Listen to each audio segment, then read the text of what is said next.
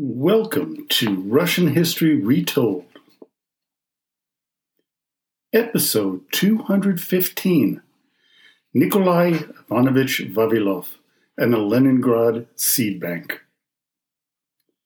Last time, we talked about the Russian Ukrainian crisis. Today, I want to get back into history with a story about the heroic actions of a group of scientists at the seed bank during the siege of Leningrad and their inspiration, Nikolai Ivanovich Vavilov. My sources for today's podcast includes On Stalin's Team by Sheila Fitzpatrick, Khrushchev by William Taubman, The Murder of Nikolai Vavilov by Peter Pringle, and an unusual source, the book Cosmos by Ann Druyan. It is the last book that actually sparked my interest in Nikolai Vavilov. The television series Cosmos, that was hosted by Neil deGrasse Tyson, had an episode, I think it was number four, that included this remarkable man's life, as well as the scientists who protected the seed bank from destruction. And I have to thank my daughter Annika for giving me the book for my recent birthday. Nikolai Vavilov was born on November 25, 1887, in Moscow, into a merchant family.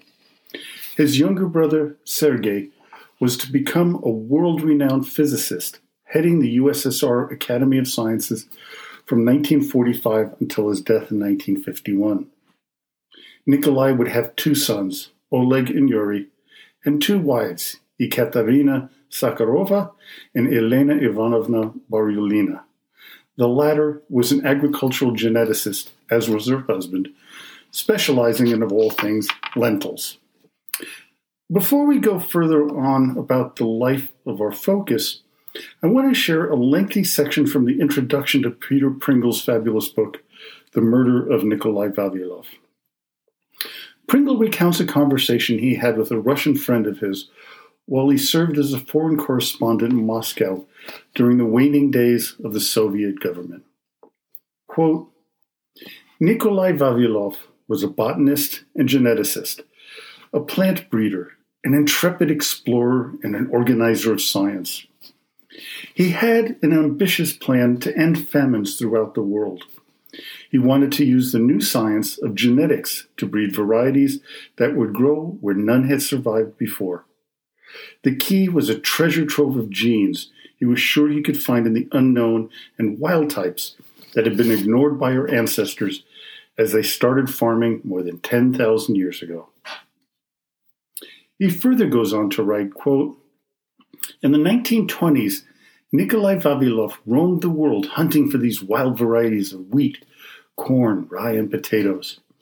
He built the first international seed bank of food plants a magnificent collection of hundreds of thousands of botanical specimens, a living library of the world's genetic diversity that would preserve species from extinction and could be used to breed his new miracle plants.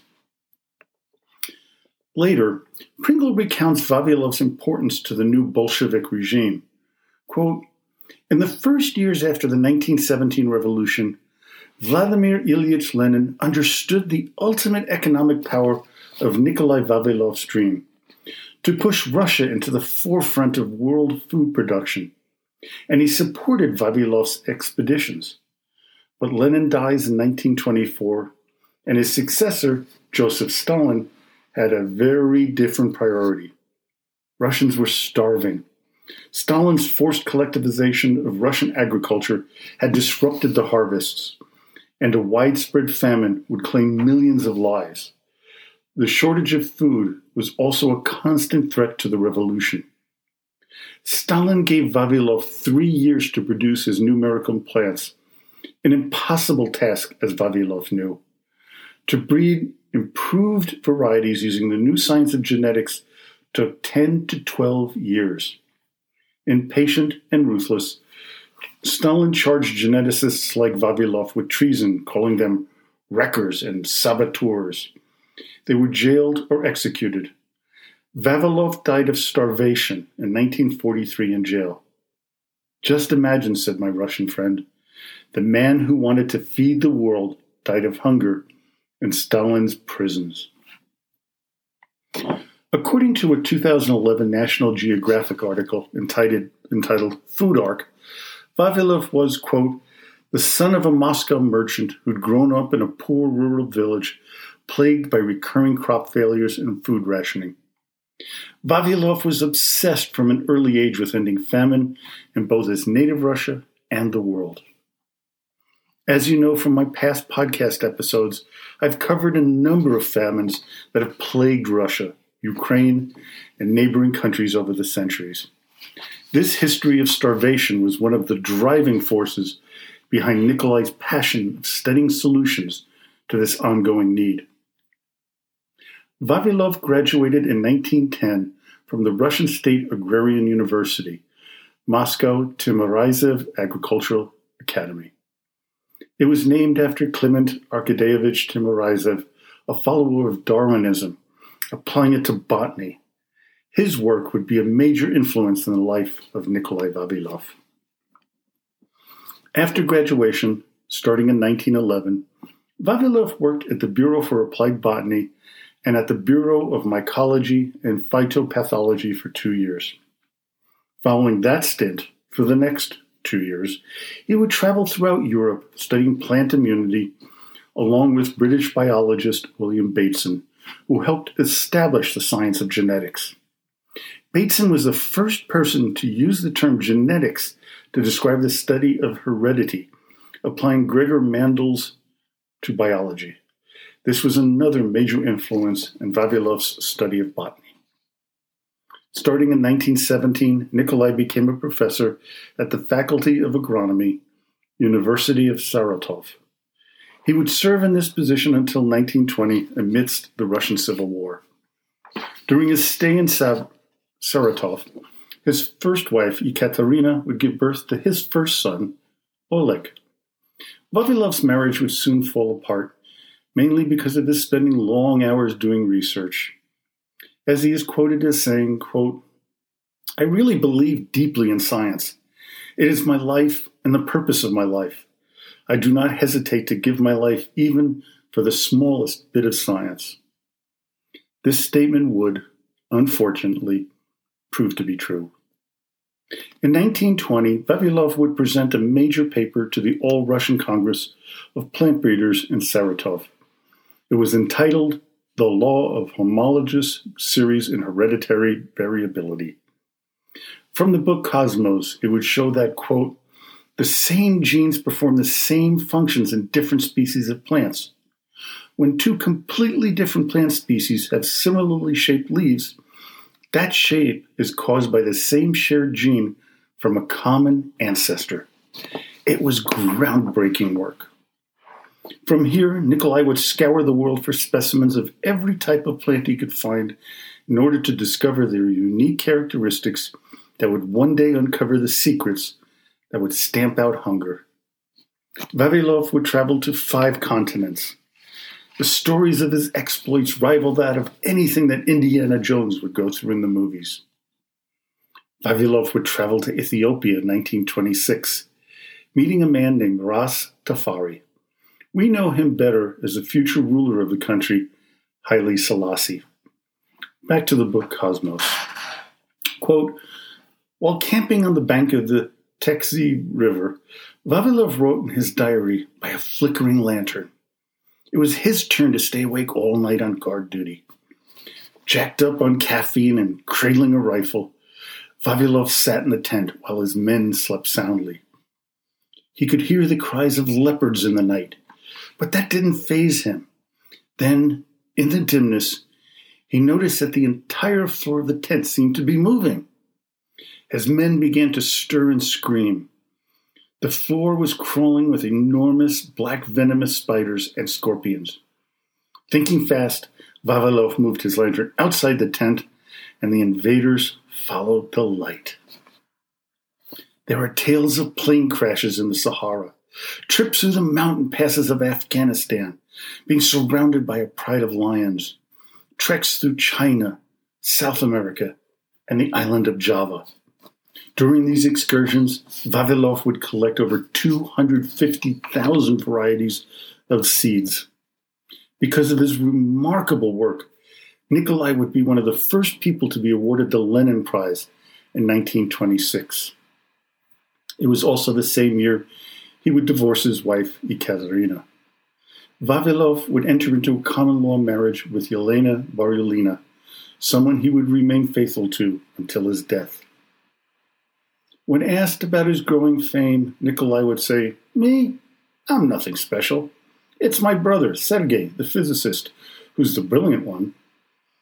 Unfortunately for Vavilov, another so called scientist, a pea farmer, began to make his climb up the Soviet scientific ladder. He is a man I covered back in 2016 in episode 175, entitled Charlatan, Conman, Murderer, Trofim Lysenko. This quack would reject much of Vavilov's ideas of genetics and heredity.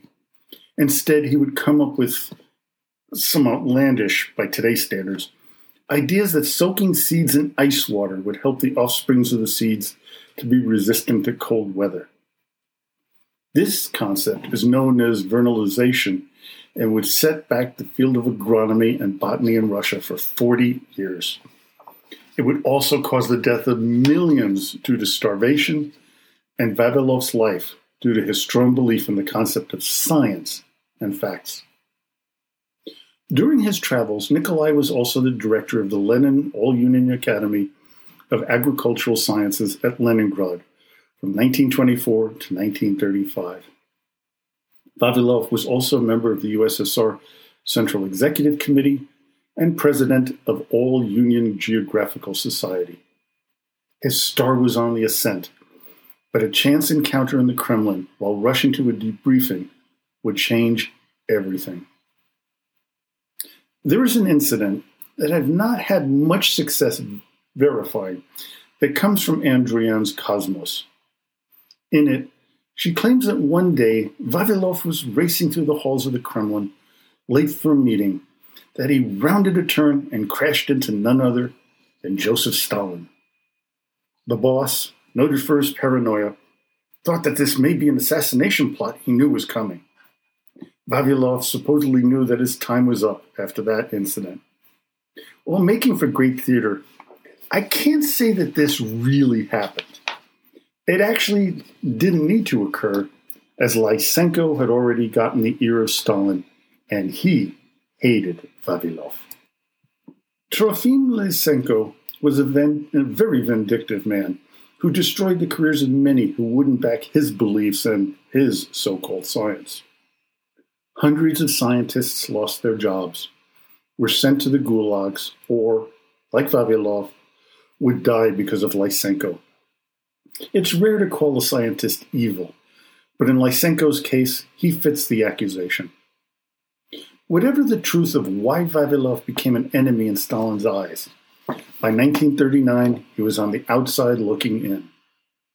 At the end of that year, Lysenko sent Nikolai to the Caucasus under the guise of going on a scientific expedition. Vavilov knew that he was in deep trouble by then, telling colleagues that if he were to be arrested, they must protect the seed collection in Leningrad. They needed to save all of the notes, studies, and work they had struggled to complete over the past few decades. While away in the Caucasus, Lysenko fired and replaced the entire senior staff of the Leningrad Institute, all 27 of them. While Vavilov complained bitterly, the damage was done. Lysenko was far more influential than he was. According to fellow researchers who survived the time, Nikolai seemingly gave up. One remembered a walk he and Vavilov had taken to return to the Institute from the book by Pringle, The Murder of Nikolai Vavilov. Quote, but he kept standing there, looking toward the east over the roofs of the Yaroslavsky railroad station. He said he was looking in the direction of Siberia, and he talked about its natural resources and its massive, undeveloped farmland. Once again, I tried to get him indoors, but he wanted to stay out. He complained about his health and that his heart was weak, and his joints had started to ache. He was now 52 years old and had rapidly become old for his age. In February 1940, tragedy struck when Nikolai's sister Alexandra fell ill and died on April 3rd, exactly two years after his mother passed away. Of the seven children born to his parents, only Sergei and Nikolai remained alive.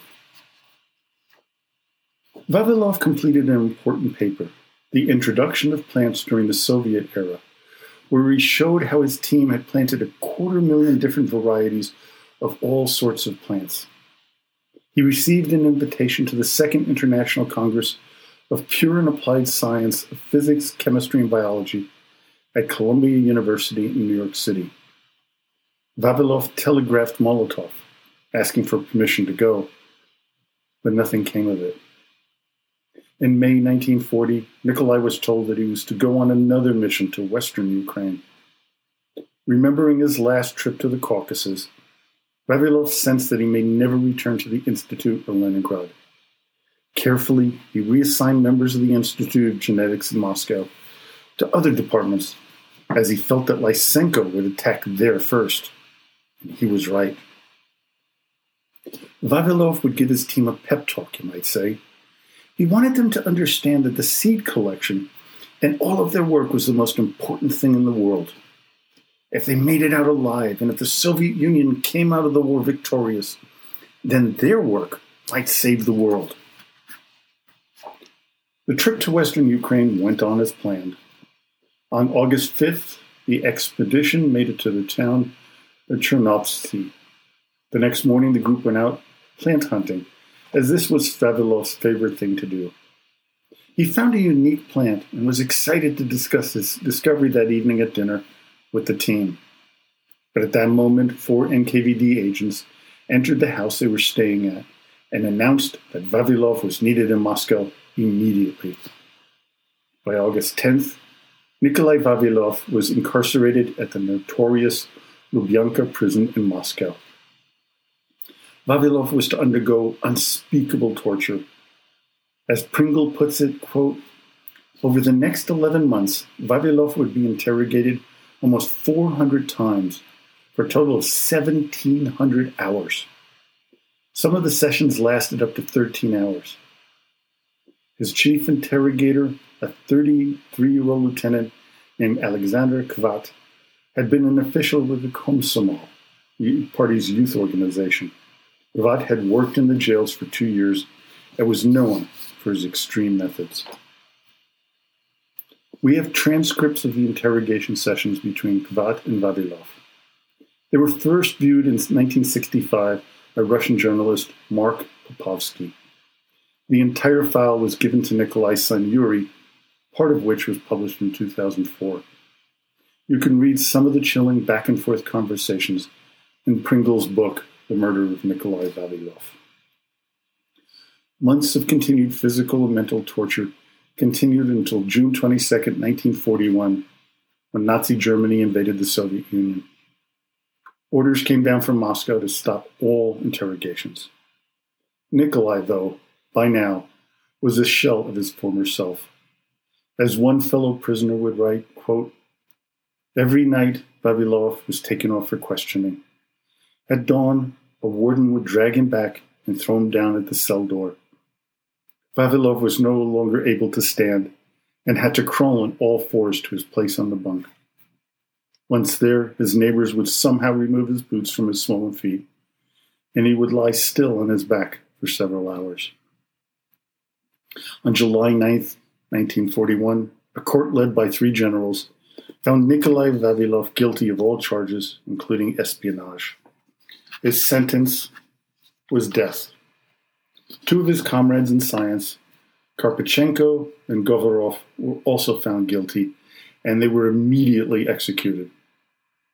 After sending a letter to Beria begging to be allowed to continue his work, Vavilov was told that the Supreme Soviet was going to commute his sentence to 20 years in prison. Ironically, Vavilov was transferred to a prison complex in Saratov, the town where in 1917 he would make his first mark as a professor of agronomy. The conditions in prison number one were appalling. The men were put into a tiny cell, two men on the bed, one lying on the table. As Pringle describes their meals, quote, they received food three times a day two spoons of kasha in the morning, a tin cup of soup made from rotted salted tomatoes, with a piece of bad saltfish for the midday meal, and a spoonful of kasha. They were supposed to have 300 grams of black bread made from barley flour, but there was often a fight over the bread, the strongest taking it all. To amplify the tragedy of Vavilov was knowing that his wife Yelena and his son Yuri were living in Saratov while he was in prison number one, staying just 15 minutes away from them. In the middle of February 1943, Elena was summoned to the Saratov NKVD office. She was scared that they were after her and her son. They asked her when was the last time she heard or saw from her husband. She said that it was before his trip to Ukraine in July 1940. They nodded and let her go. Nikolai Vavilov had died on January 26, 1943. Just two days before his death, Vavilov was taken to the local hospital. He is said to have commented, quote, You see before you, talking of the past, the academician Vavilov, but now according to the opinion of investigators, nothing but dung. As Pringle so poignantly puts it, quote, the eminent plant hunter who had a plan to feed the world had died of starvation. This story does not end with Vavilov's death. Leningrad was under siege. Stalin had ordered the artwork of the Hermitage to be evacuated from the city, but not Vavilov's seed collection. Hitler, though, coveted the collection and had an SS unit specifically assigned to get control of it. Those botanists that Vavilov had trained and made promise that they would protect the seeds with their lives if necessary would not let anyone get to it. Two years into the siege, and still, the scientists held strong, although they were slowly starving to death as their mentor would do. They would die at their desks surrounded by peanuts, peas, seeds, enough to feed all of them for years. Yet they touched nothing. The siege was lifted, and the Institute, with all its incredible treasure, survived, all because of a man who believed in truth, science, and integrity Nikolai Vavilov. Lysenko, for his part, would be proven to be the farce that he was in 1967. Today, Vavilov is remembered as one of the world's greatest scientists. The Institute of Plant Industry is now named after him. His dream of collecting and protecting the seeds of every plant imaginable to help feed the world is now known as the Svalbard Global Seed Vault between Norway and the North Pole. As Druyan puts it in Cosmos, quote, Did you eat today? If the answer is yes, then you probably ate something that descended from the seeds that botanists died to protect. Think about that for a moment. Think of that ultimate sacrifice for the good of humanity. How many would be willing or capable of that? Well, I hope you enjoyed today's episode. Next time, unless something other phenomenal topic comes across my desk, I'm going to cover the life of Ivan Bunin, the first Russian to win the Nobel Prize for Literature. So, until we meet again, до свидания и спасибо большое.